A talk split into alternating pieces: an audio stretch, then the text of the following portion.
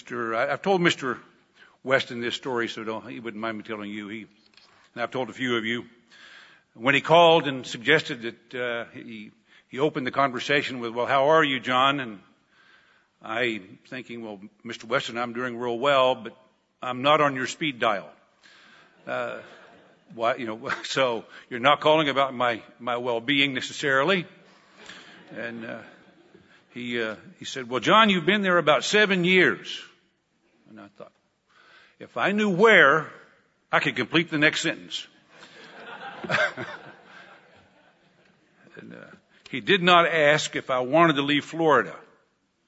I, you know, I could have answered no to that, not knowing what all that meant. But he didn't ask that. He just said, "Would I come to uh, to Charlotte?" And uh, the answer to that is an easy yes. It was very interesting. He said, "Well, talk it over with your wife." And I said, "Well, my wife has family there. She's going to wonder what the delay is." So yes, I don't need that. I can speak for her in this case, not always, but in this case, yes. So, uh, but brethren, it is very nice to be here. It's a privilege. Uh, my wife and I are very happy about the chance to come to headquarters. Headquarters has a certain aura about it for all of us, all of those that are in the field, and some of you have been there and understand that. We look at headquarters uh, in a special light a certain aura about headquarters, and we're very happy to be here and to be a part of, of your, this congregation and part of you as, as God's family. It's, a, uh, it's been a, a little bit of a journey. It took three visits to find a place to live, and uh, we have uh, managed to do that. Still living amongst the boxes, somewhat, but uh, making headway. Back in the middle of 2018, I think it was July, that uh, a sermon was given by Dr. Winnail and was sent out to the field. And he asked the question of what is the greatest or most important thing, thing you have ever built? And it obviously fostered thoughts, I'm sure, in your minds because it was listened to not only here, but it was sent out to all the churches. And I don't think it was a must play, but in many cases those, those sermons are heard either as a uh, DVD or they're on the web. And the title of that sermon was The Importance of Character. Now his obvious point was that building or developing righteous character, godly character, is the most important thing you and I can build or achieve in this life. You know, one cannot see character. We can only see what it produces. We can see the results of someone having character. And then toward the end of the sermon, as he was wrapping up the sermon, he encouraged those here at headquarters, and again, subsequently, all of those that have heard it since, to do several things. And one of the items he referenced was to study Psalm 119. Now, I'm pretty sure that all of us here have read Psalm 119. Maybe haven't studied it because I think normally we read the Psalms and we don't always go into a, an in-depth study of that particular, of any of those Psalms. We don't really study them. And sometimes they sing a, may seem a little repetitious, but we must remember they are Psalms. They were meant to be sung. And as in even our songs today, there are repetitions, repetitions, especially the refrains at the end of a verse or whatever. They were meant to be sung.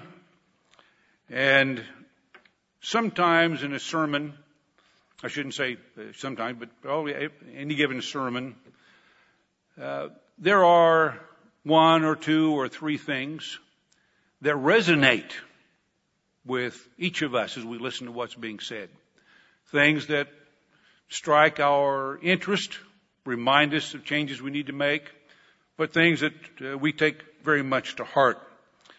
And that was the case in that particular sermon Dr. Winnail gave on Psalm 119 that uh, resonated with me. Now, I must add that it didn't immediately resonate because I listened to the sermon, my wife and I when we would go from living in uh, West Palm Beach and we'd go over to the Tampa congregation, which met in Plant City, or meets in Plant City, and we would listen to CDs on the way to and from services to try to, to stay up, stay current on those things. And I'm not sure when I, when, uh, when we listened to it, but I remember that he did mention Psalm 119 in that first time I listened to it. Now, I don't know exactly what I thought that particular day, but it wouldn't surprise me necessarily to think, oh yeah, I've done that. I've read Psalm 119. In, in fact, I've actually studied pretty thoroughly Psalm 119. And you hear that and you think, okay, I've done that and go on to the next suggestion. But uh, the good thing, I listened to that sermon again. And when he got to the summary and he mentioned Psalm 119, I thought, I should do that. That's something I can do. And hopefully we're listening when we hear sermons that we hear things that we can do. Many sermons are teaching sermons, and there's not a lot of necessarily exhortation to do something. But sometimes we're giving, given something to do and we should be listening for that. And I thought, well, he's giving me something to do if I only would do that. So I determined to, to do that, to study it carefully, uh, and I think more thoroughly than I had Uh, ever done prior to that time. So this afternoon I'm going to share with you some of the highlights of my study of Psalm 119 and ask you to think about, meditate about how these points relate to developing righteous character. Now I didn't develop this sermon in, in, with the intent of it being a Passover type sermon, but certainly some of the points can be applied in that direction. So if you want a title for the sermon today, just put Psalm 119 and principles of righteous character. One of the, in, in reviewing this, uh, I chose to look at a commentary. I uh, have several commentaries, as most of us ministers do. I remember when I, in moving here, the uh, moving company asked me, "Well, what do you do?" I said, "I'm a minister." And they said, "Oh, lawyers and ministers." Not, not that we're too too well connected. Uh, lots of books. so, yes, there are a number of books, but uh, and I do uh, like the Adam Clarke commentary very much. So just in getting into Psalm 119, a little bit of background. It is written as an acrostic, and I'm assuming that many of you know what that is, but just in case, an acrostic is using all the letters of the Hebrew alphabet. There were and are 22 of them. And Psalm 119 is divided into 22 sections. Each section contains eight verses. And this, you know, if you're good with math, that means there's 176 verses in this one psalm. And each of those eight verses in each section begin with a, the same letter of the alphabet, and it's in alphabetical order. So the first section, the Hebrew letter is Aleph, and so all of those eight verses begin with the Hebrew letter Aleph. And well, again, it's a psalm. We, we sing much of this, and uh, and we'll be re- talking about one section in particular where we read the whole, the whole section. And I would imagine in Hebrew, having those uh, verses begin with the same letter probably has a, a musical effect on how it's, how it's read and, and sang and understood. So they're in the, in the order of the Hebrew alphabet. And Psalm 119 in general treats uh, the happiness and the blessings that come from obeying God's law.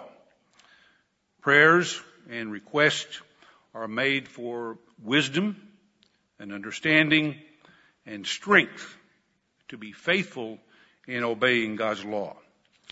Now, in analyzing this particular psalm, and it's been done by, by many scholars, uh, and, and again, based on what Adam Clarke wrote, the psalm shows that there are ten words that are consistently used to reference this revelation from God, this His law. Uh, I'll, I'll, list those words for you if you want to write them down. Uh, but you also look it up later.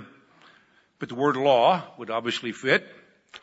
Commandments, testimonies, precepts, word, ways, truth, judgments, statutes, and righteousness. Now, ten words.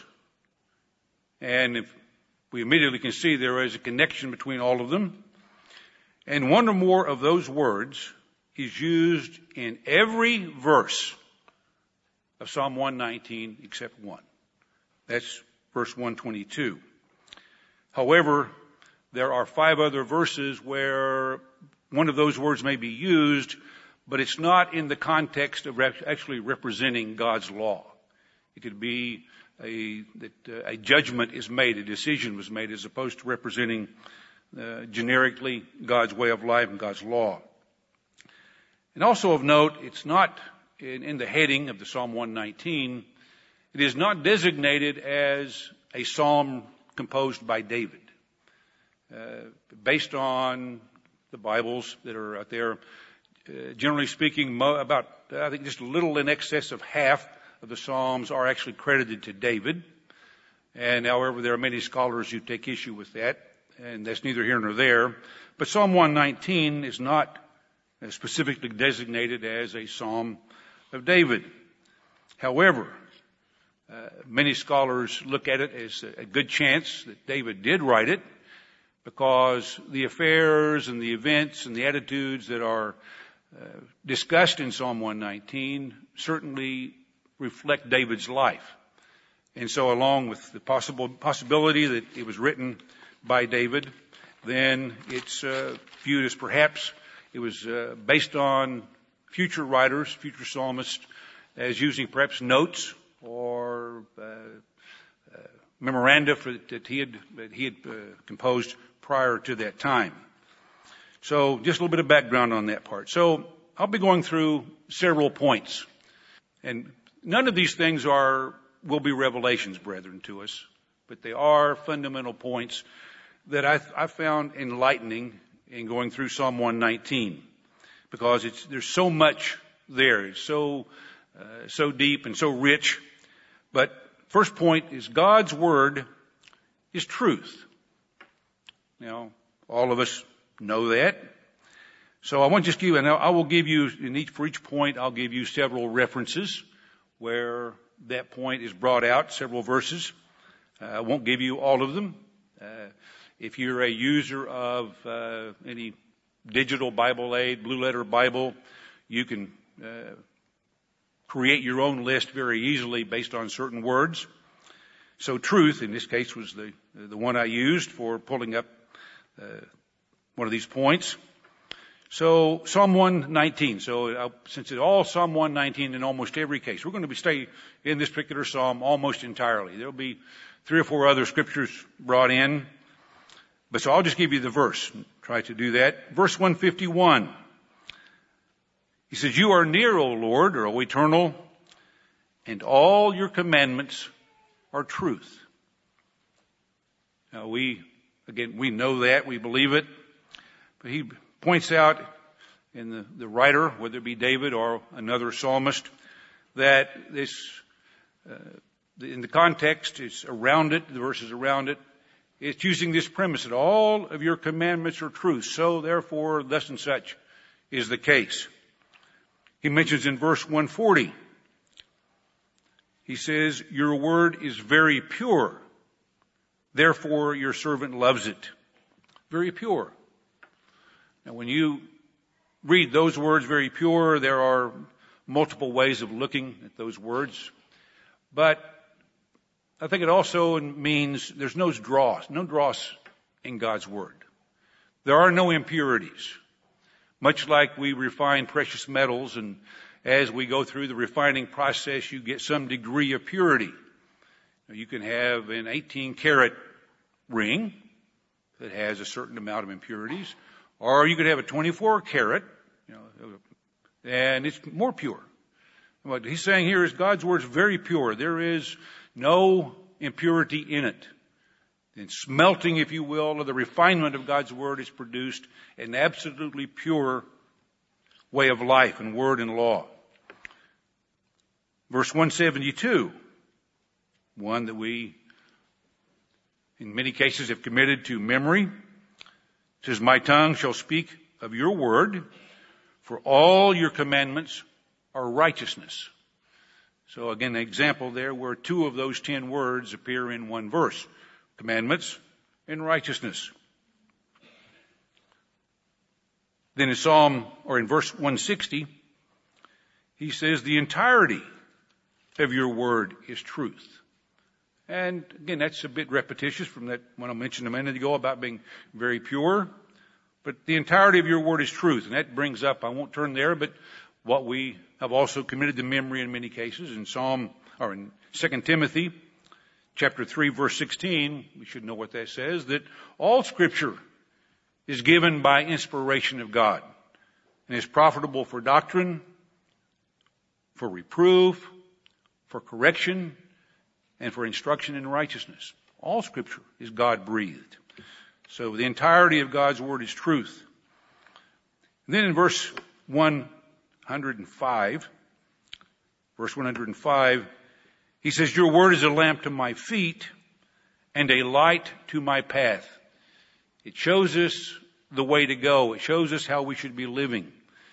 It's going to help us to make decisions about what we should do each and every day.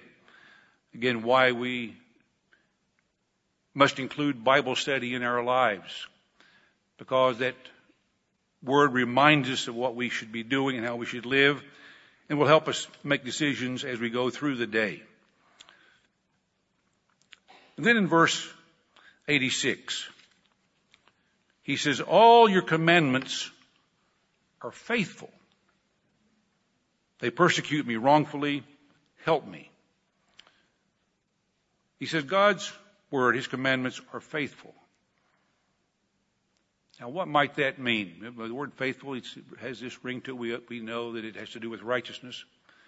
But I think there God is telling us that his way of life, his commandments, always work. We have a choice of what to do, it's right or wrong, and what's going to be the consequence. Uh, is there a way to short, shorten our path and maybe cut corners and not obey God and it turn out well? Uh, maybe a classic example. You know, if we have a financial issue, uh, for most of us, uh, what repository of money might we have? Second tithe?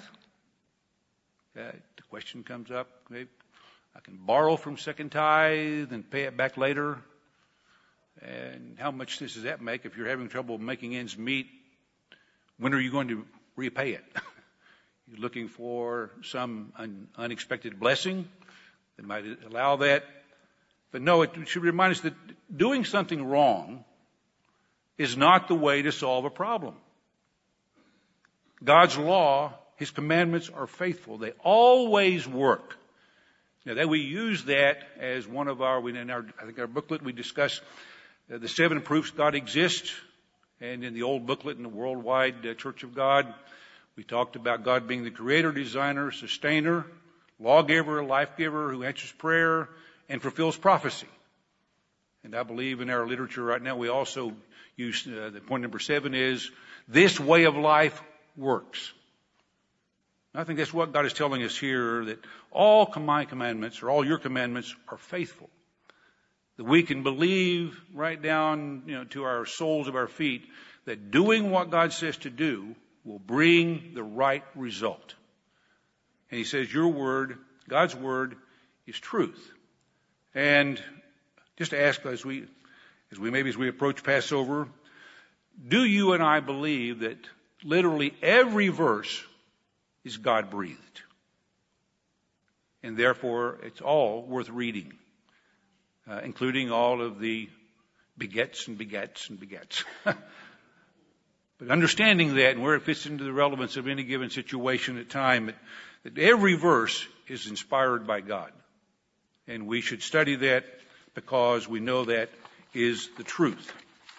All right, second point.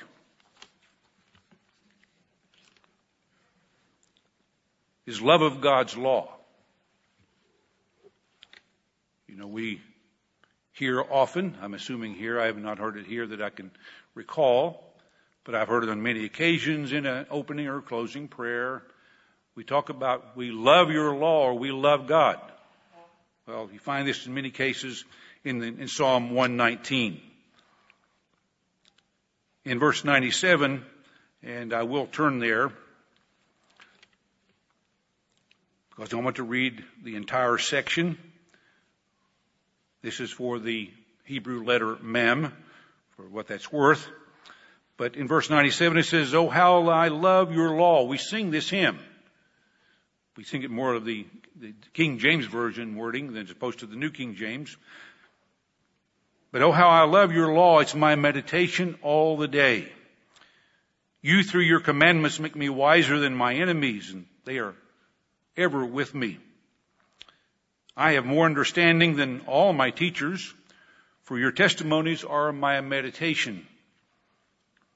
I understand more than the ancients because I keep your precepts. Understanding comes from obedience. We often refer to Psalm 111 verse 10. You put it in your notes if you like. Psalm 111 verse 10 says, a good understanding have all those who do his commandments. That as we obey, and the more carefully we obey and the more obedient we become, then God is going to give us a greater understanding of His way of life. And when we're called, you may remember this happening, and God revealed a certain amount of truth to you, and you began to follow that, then He would give you more understanding. And over time, you reach a point where you decided and God called you to give you that understanding, you could commit your life to God. And that's, that truth though goes on. That as we more carefully obey our God, He gives us deeper and deeper understanding. Helps us all become, I say, more gifted, if you will, in His law and His precepts. He says, I understand more than the ancients in verse 100 because I keep your precepts. Verse 101, I restrained my feet from every evil way that I may keep your word. I have not departed from your judgments for you yourself have taught me. Then how sweet are your words to my taste, sweeter than honey to my mouth. So how sweet is that? Well, if you take a big spoonful of honey, you figure it's really sweet. And it can be so cloying that uh, you kind of pucker up a little bit. So there's an analogy here. He, the writer saying that God's word is so much sweeter, so much better than even honey in my mouth. And if you know, if you like honey, it should uh, resonate with how we should feel about God's law. We should love His law. And then in verse 104, he says, Through your precepts I get understanding, therefore I hate every false way.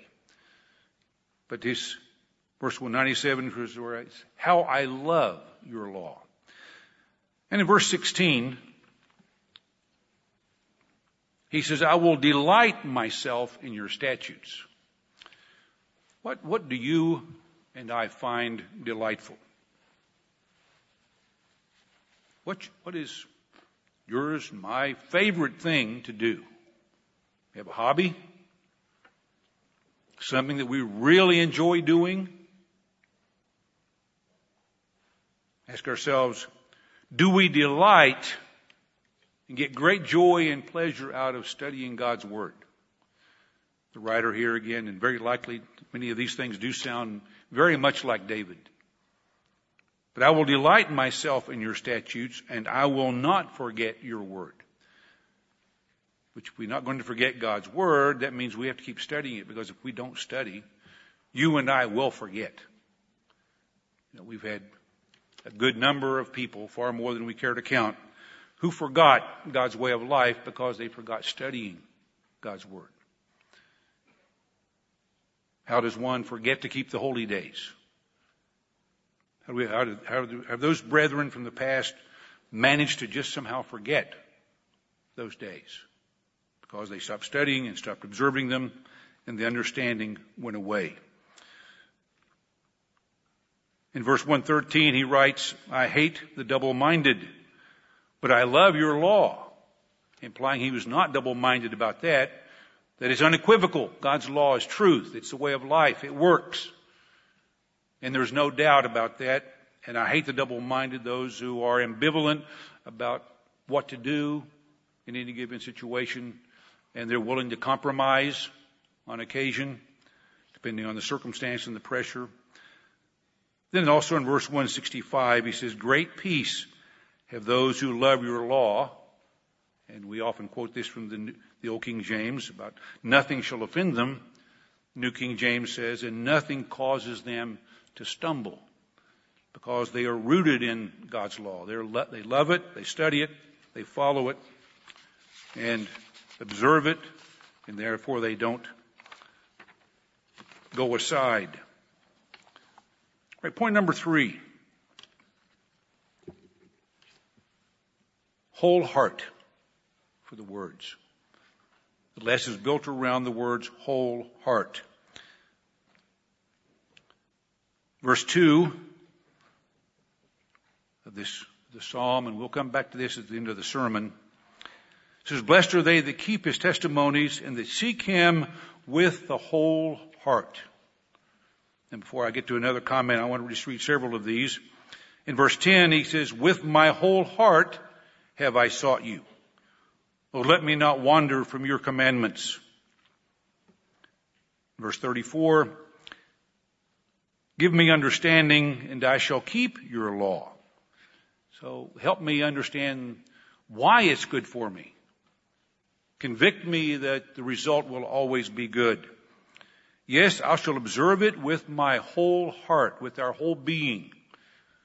That when we commit to God to observe His way of life, to follow His law, that we do it without reservation, without qualification. There are no conditional statements to that. We do that wholeheartedly. Verse 58 says, I entreated your favor with my whole heart. Be merciful unto me according to your word. Similar statement in verse 145. He says, I cried with my whole heart. Hear me, O eternal. I will keep your statutes. He cried out, cried out with God to his, his whole heart.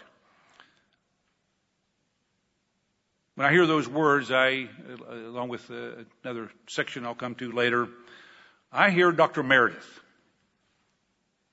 to seek God with our whole heart, to put our whole being into this. And as he's referenced, and many of us have as well, that in our prayers, Mr. Armstrong would say that what concerned him most was whether or not people were putting their heart into their prayers. And the writer, the psalmist, perhaps David, is saying, I will do these things with all of my being.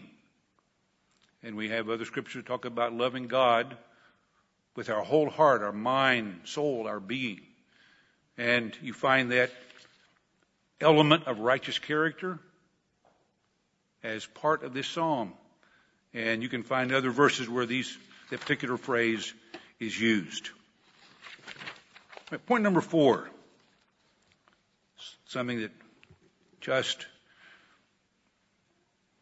comes out in so many ways in this particular psalm is about prayer.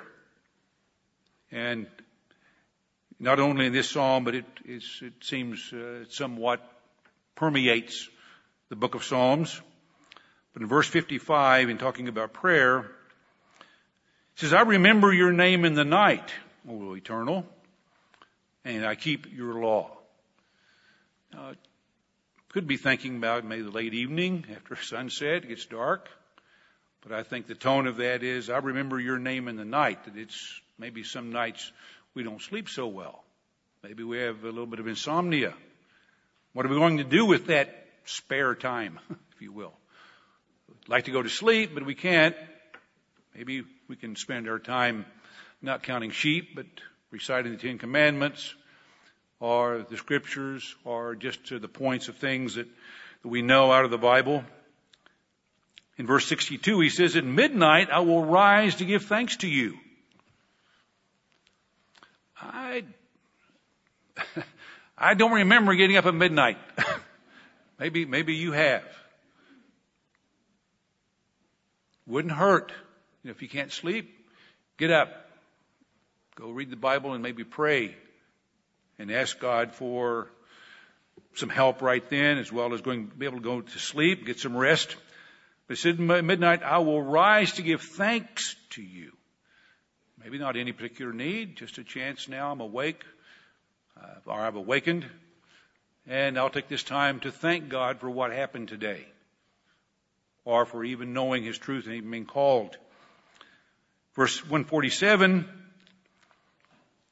and I'm sure we do this, says, I will rise before the dawning of the morning and cry for help. I hope in your word. We get up early, depending on our work schedules. And if we have to go to work early, we get up often before the dawning of the morning.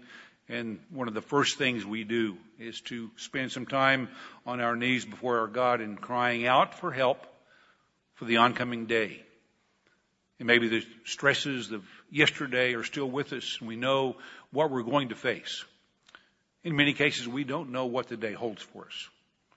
Whatever it is, known or unknown, we realize we are going to need His help to go through with those things. In verse 148, he says, My eyes are awake through the night watches that I may meditate on your word.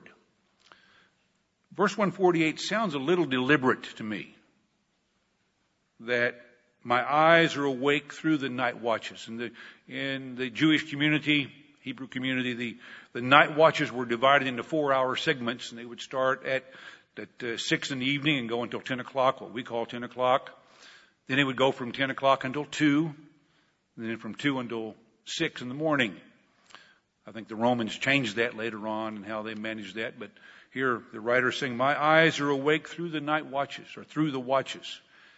I think it's implying that there are times that he's, that there was a need to simply spend a lot more time talking to God about what was needed, about his personal needs, or the situations, we, the nation, if it was, let's say this particular part of it was composed in, in uh, during the Babylonian captivity, which in many cases were some of the Psalms that are dead, or say, uh, assigned to David, Many of the scholars and commentators say, no, that's not the case. It was, these were written during the time of the captivity or after the captivity when they got back to Jerusalem. And we're not sure one way or the other in those cases, but here this writer is saying, I'm awake. I stay awake extra time in order to present my pleas to my God. In verse 164, he says, seven times a day I praise you. Now, often when you see this word seven times or the word seven, it just means many times. It could be exactly seven times here, what's meant, but usually it means many times. And many times a day I praise you. And again, a reminder that besides asking God for the things that we need, it's very appropriate to simply take a few seconds, not very long necessarily, to thank God for any given thing that just happened. Something good. And sometimes we use this phrase, well, thank God. And it's, it's almost like it's some sort of a, uh, playing a tape, a phrase. But that phrase should have meaning and purpose. We should not say it simply by rote without thinking about what we're saying. But he says, seven times a day I praise you. I, we should many times a day acknowledge God and give him praise. I know even in the sermon last week by Mr. McNair, he talked, to used the word praise has been sort of, uh, possessed uh, by those that maybe misunderstand it and misuse it. But it's certainly a good word for us if we use it with the right purpose in the right way. And the scripture that I won't turn there again, but Psalm 1 or Psalm 55 verse 17, one that we refer to quite often about evening and morning and at noon I will pray and cry aloud, and he shall hear my voice. Now, maybe most of our prayers, depending on how our homes are built and how much privacy we have, we may pray silent prayers, or we may pray quiet prayers. But I think it tells us here, the way it's worded, it says every morning, noon, and night, I will pray and cry aloud. Go talk to God where He says, and He shall hear my voice.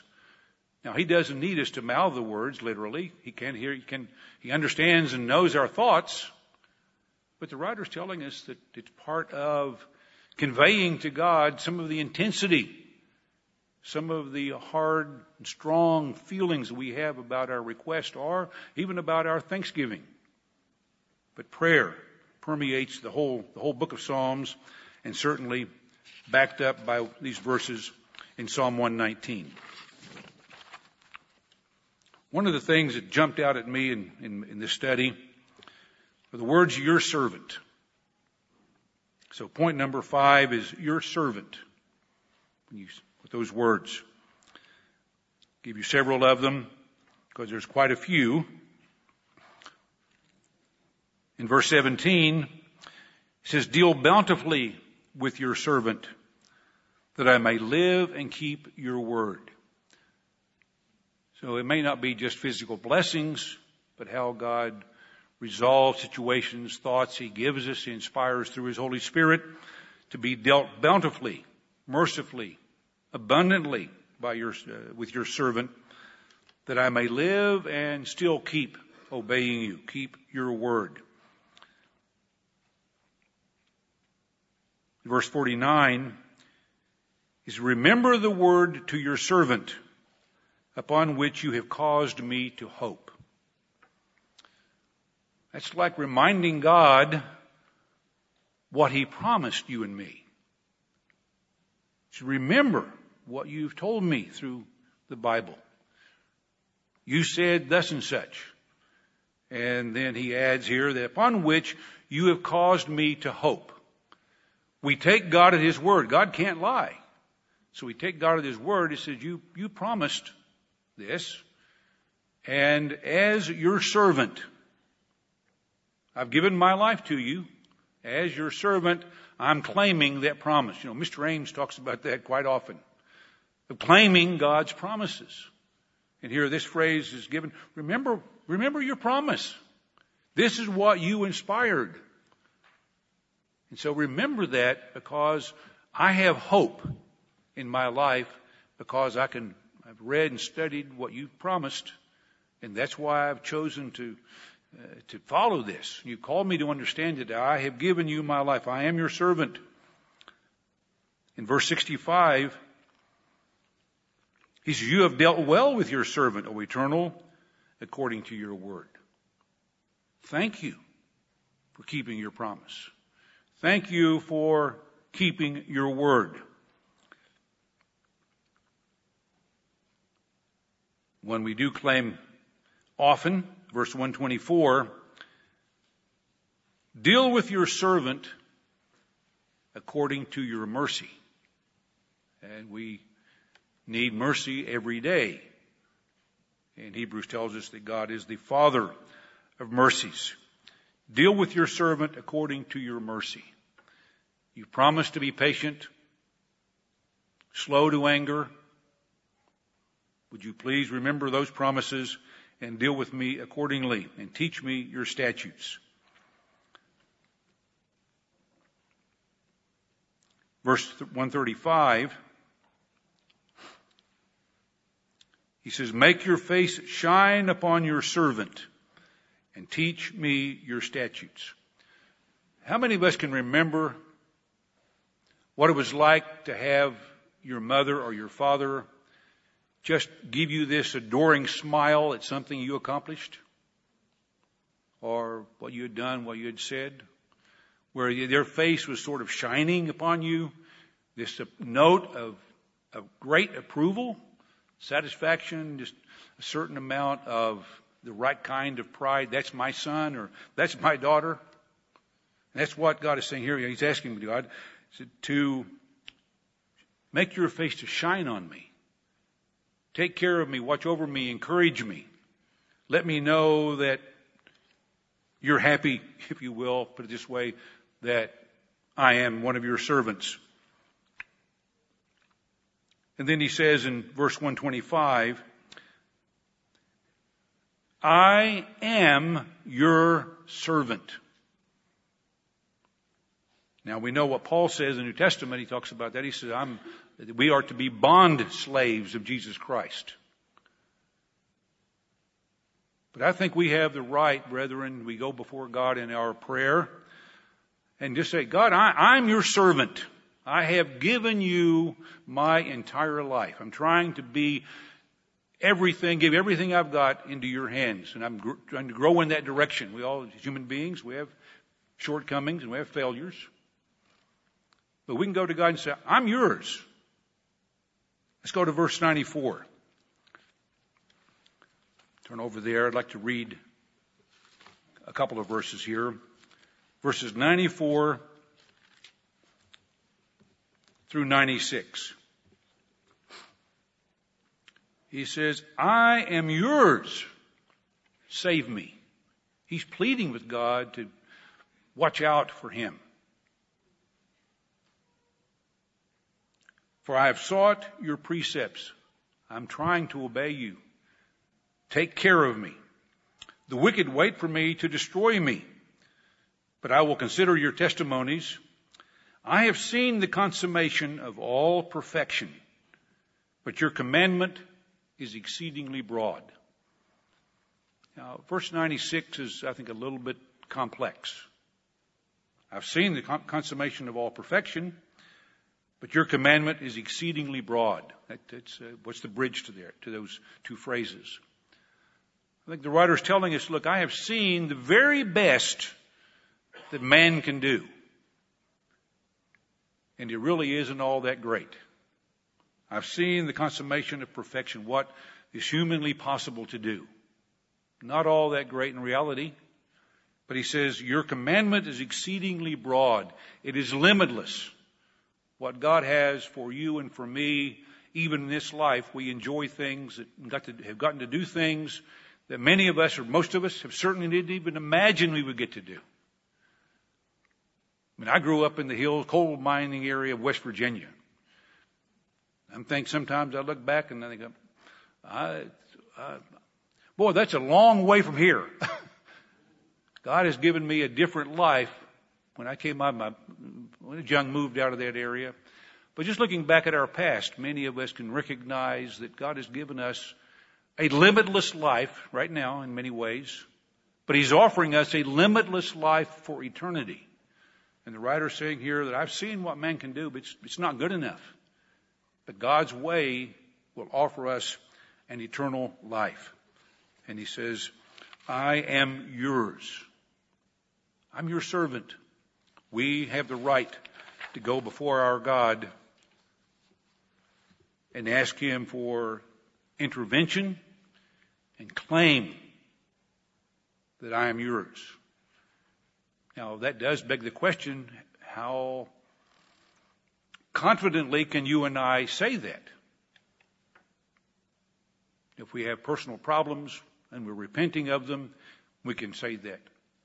If we're careless, maybe not so confidently. But if we have really surrendered ourselves completely to our Father, then we can go and make that claim. Do this for me because I am yours. Right, point number six. And if Mr. Ames listens to this, maybe I'll get a reprieve.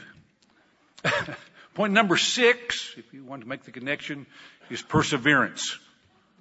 now, I, hope you all know what that, why that's important. well, it's the sixth law of success? Perseverance. so, Mr. Ames, I made this point number six. Really interesting, the verses that are relate to this. Verse 51. The proud have me in great derision. Some of the comments that was made in the sermonette about People thinking we might be a little odd if we had blood on our, our doors or how the Egyptians looked upon the Israelites. The scoffers. The proud have me in great derision.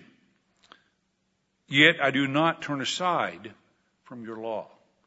I don't let those that persecute me bring me to a point where I'm willing to compromise.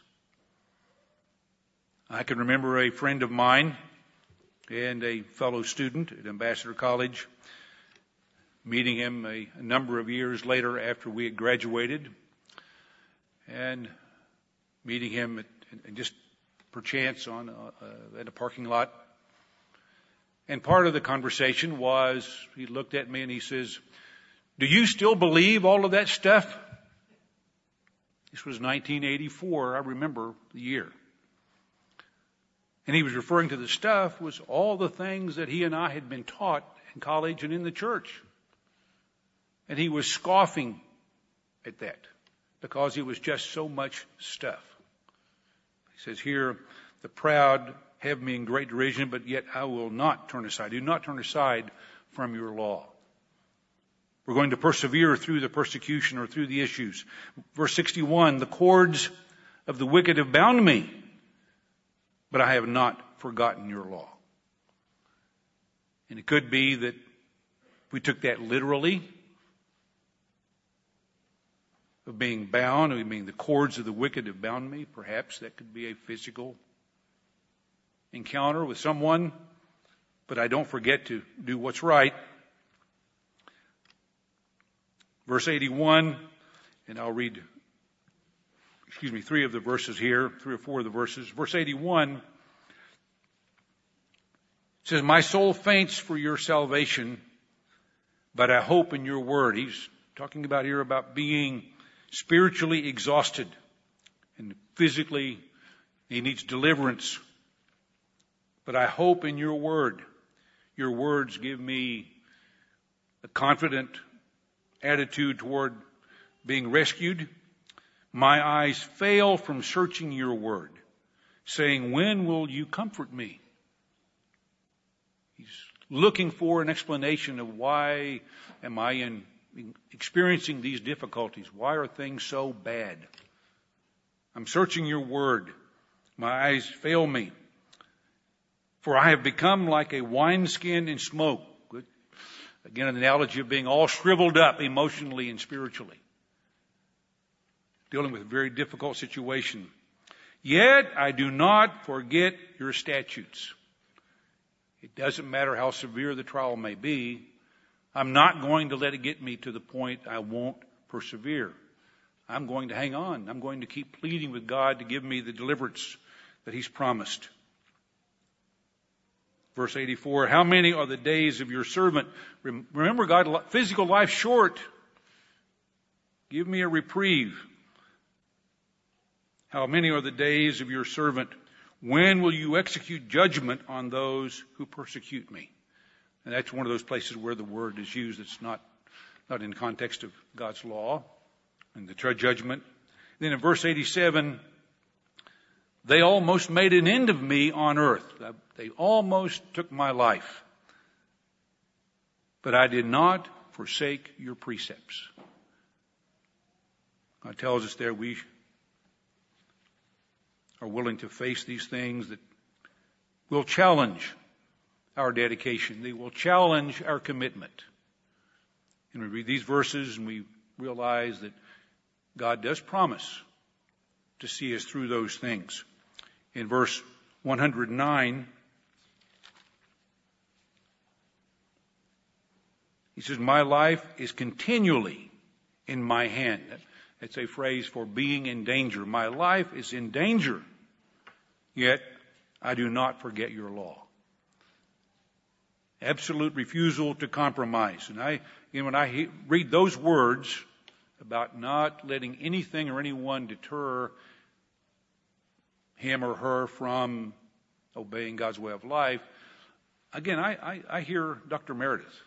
He would close many of his sermons where he would say, don't quit. Don't quit. Don't ever quit. Hear this word. I won't let any of these things remove me from following your way of life. And of course, the commitment we make at baptism is to simply not let anything take us away from God's truth and God's church, even our own lives. Right, point number seven. The plea to be taught, and just the words, teach me. Teach me.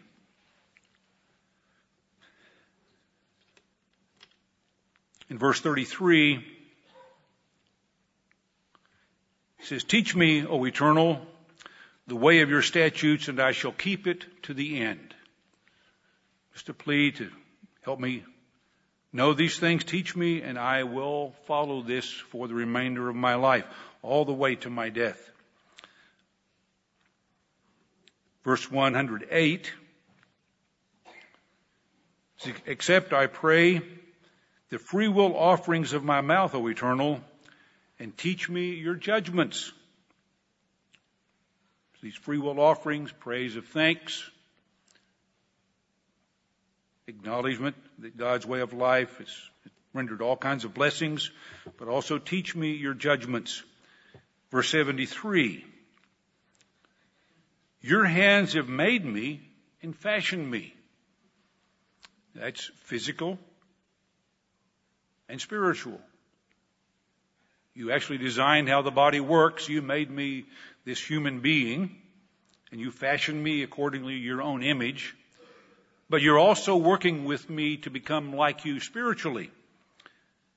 And so he says, You made me and fashioned me, so please keep doing that. Give me understanding that I may learn your commandments. I want to be like you more than just a physical image. I want to be, I want to have your character. I want to have the mind of Jesus Christ. Continue making me the kind of person you want me to be. And back in verse 66, a little bit earlier, the writer says, Teach me good judgment and knowledge, for I believe your commandments. I believe what you've said, You've given me, so he's for teach me knowledge. Also teach me judgment. Teach me how to make decisions. And in one of the sermons that Mr. Weston gave in one of the articles he wrote for the Living Church News, he pointed out that the question, is it okay, is not the right question. You know, God gives us many times, thus saith the Lord. It's very black and white. It's very obvious. Ten Commandments. Do this, don't do that. And yet we are asking God as He gives us this knowledge of the absolutes to give us the wisdom and the insight and the discernment to apply that in situations that are a little grayer. There's no clear yes or no. And we learn to make judgment based on our experiences, based on what we see works, and based on the absolutes. So he says, teach me good judgment. Have we ever asked God for that ability to just make good decisions? You know, good choices. Good choices yield good results. And that's what we all want. So we can ask God to give us that, that discernment by giving us good judgment. Then in verse 18, Psalmist writes, "Has opened my eyes that I may see wondrous things from your law." That reminds me of the sermon again that Mr. McNair gave last week. That sometimes we think about all the bad things that are going on in the world when it says, you know, your kingdom come, your will be done, that we should be thinking about the good things when God's kingdom comes, when Christ returns and sets up that kingdom, then there are going to be lots of good things. We want to dwell on those things. Open my eyes that I may see wondrous things from your law. What are the good things that result from obeying God's, all of God's commandments and statutes? The things that have resulted in our lives personally. That where we ask God to teach us not only the law itself, but to teach us, give us knowledge, and give us judgment from that. All right, point number eight. Point number eight, and this particular section, uh, we'll go over to, to uh, verse 153. Now I just want to read these seven verses, the first seven out of, out of the eight. And the point here is revive me. Revive me. Have we ever felt that we needed reviving? Again, the scripture I read a moment ago about I'm, I'm like the smoked wineskin. I'm shriveled up spiritually and emotionally. I've been tried, been tested. So they ask the request to God to revive me. Verse 153 says, Consider my affliction and deliver me. Again, uh, some of these points overlap, I well understand, because you read the next phrase in this particular verse, he says, For I do not forget your law. We just talked about not letting anything deter us from obedience, not giving up. But consider my affliction and deliver me. Plead my cause and redeem me. Revive me according to your word, according to the promises that you've given me. Salvation is far from the wicked, for they do not seek your statutes. Great are your tender mercies, O eternal, and revive me according to your judgments. Just refresh me, renew my physical strength, my spiritual strength. Many are my persecutors and my enemies, yet I do not turn from your testimonies. I see the treacherous and am disgusted because they do not keep your word. Consider how I love your precepts. Think about my commitment to you, Father. Think about what I what I've sacrificed, what I've done to obey you, and revive me. Refresh me, O eternal, according to your loving kindness. We're appealing to one of the basic characteristics of God's nature, that He's merciful. And we ask Him to give us the very special strength that we don't have. We ask God to do things that only He can do. There's no one else that understands us as well as Jesus Christ understands us. And He's there representing us and our experiences, our emotions to the Father. And so the Father clearly understands what you and I are experiencing in this life. The good and the difficult. And whether we give prayers of thanks or we make pleas of deliverance and revival, it's according to His loving kindness. We're appealing to His nature of mercy and goodness. All right. Point number nine. And I did make it through nine points, or will make it through nine points. Some of the things we've rehearsed already in some of these verses, but uh, again, I want to focus on these things because I, I think these words have special meaning. And you find it so, so much in Psalm 119. And I'm, I've got uh, two and a half pages of verses where these words come, come out in Psalm 119. And yeah, I'm not going to go through all of them. Uh, but verse 9. How can a young man cleanse his way? Well, how can any one of us? Doesn't matter our age, but for our, some of our young people, many, and, and I'm looking forward to meeting you and and uh, trying my best to remember the names. I've been given this book that has pictures and names, and you know, the test is, do I remember that when I get here? and, see, and see you. But how can a young man or anyone cleanse his way? You do that by taking heed according to your word, by studying God's word. God's word cleanses us. In John 15 verse 3, put in your notes. John 15 verse 3, Christ is talking to the disciples. He says that the study of God's word purifies us. He says, I have the word I've given you, you are clean. So God's word is a purifying agent. We read it, we're reminded of the things that we should do, the things we should say or not say. And if we don't study it regularly, then yes, we, as I said earlier, we do forget. But we can cleanse our way by taking heed according to your word. In the book of Proverbs, you read the beginning of it, it talks about reading these Proverbs, that these are ways to become wise. These are proverbs that will help us be righteous. In verse 28, it says, My soul melts from heaviness. Strengthen me according to your word. Going back to the part where it says, Revive me. Similar phrasing, strengthen me according to your word. That not only are the words there that tell me what's right and what's wrong, but that you promised to strengthen me. Please do that. Verses 49 and 50, he says, Remember the word to your servant, upon which you have caused me to hope. This is my comfort in my affliction, for your word has given me life. Your word gives us life. It adds meaning to our life, but it also gives us hope for deliverance and hope for God's kingdom. Comfort in my affliction, for your word has given me life.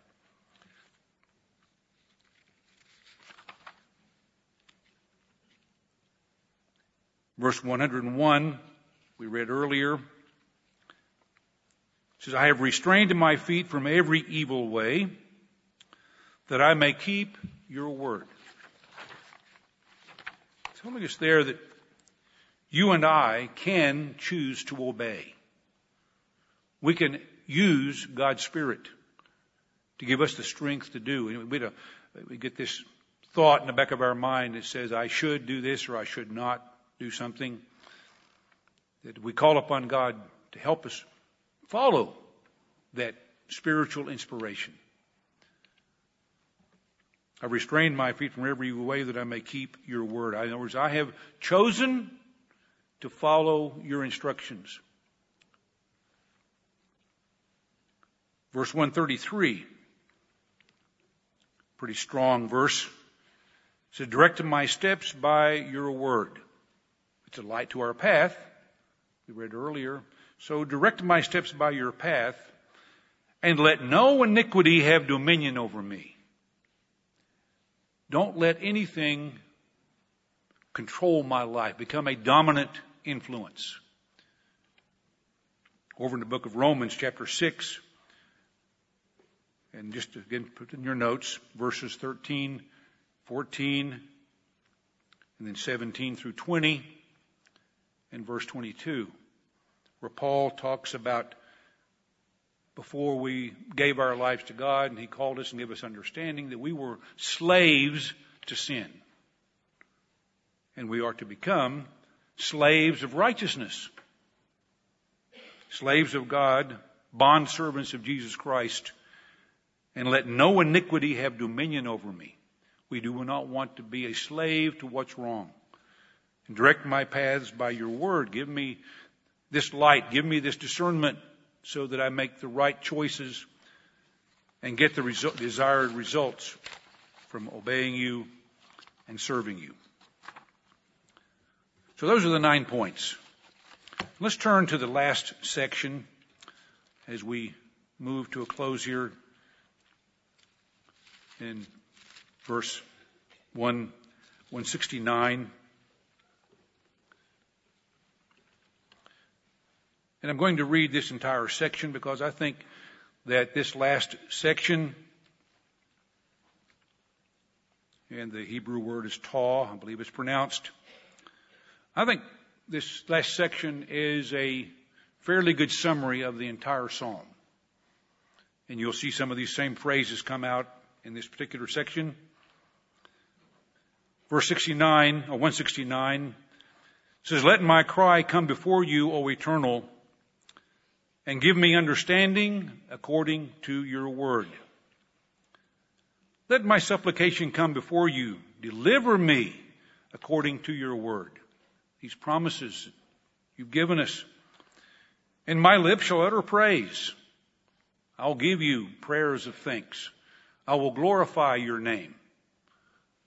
I will give you the honor and the reverence to which you're due. My lips shall utter praise. For you teach me your statutes. My tongue shall speak of your word. And we read this earlier, for all your commandments are righteousness. He said, I'm going to talk about your Bible, about your word, because it's all good. All the laws, the commandments are holy and just and good, and it's great core of conversation. Let your hand become my help, for I have chosen your precepts. I long for your salvation, O eternal, physical deliverance as well as a spiritual inheritance that we'll have when Christ returns. And your law is my delight. I just revel in understanding your word and in obeying you. Let my soul live and it shall praise you. And let your judgments help me. Let me, give me the strength to do these things and help me. Let my soul live and I'll praise you and let your judgments help me. And we come to the last verse, verse 176. I think there's a little bit of irony here because I've just read a, a whole bunch of scripture. I do realize that.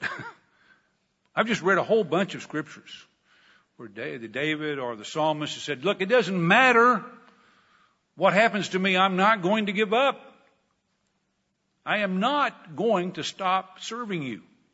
It does not matter who my persecutors are, even to the point, as he says, my life is always in danger.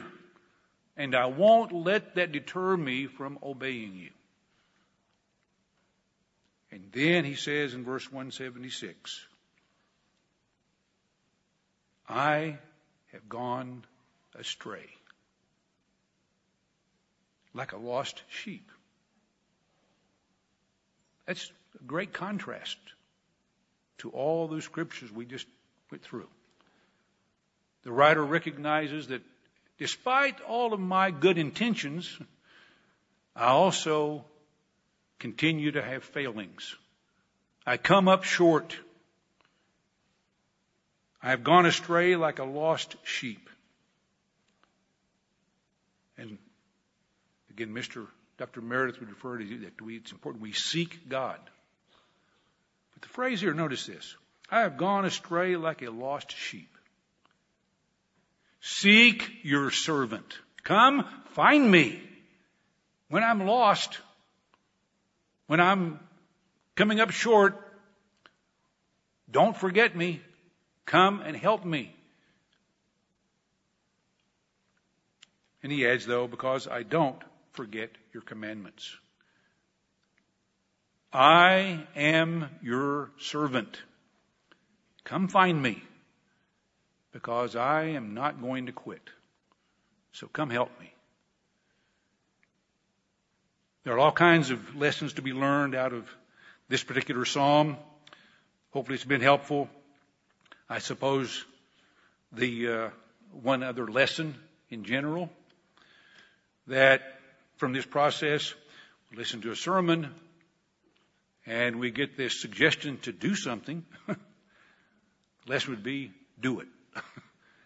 Take the time to do it. Take the time to follow the instruction to which we are all shared. We have a wealth of information available to us today. Uh, Mr. DeSimone and I were talking yesterday afternoon that you talk about. We, have the singles, young marrieds group and Bible studies, and we have clubs, and we have the internet, and there's just an un, almost immeasurable amount of information available to us where we can listen to it. And when something resonates and stirs us, and we're giving something to do, think about Psalm 119 and let's just do it.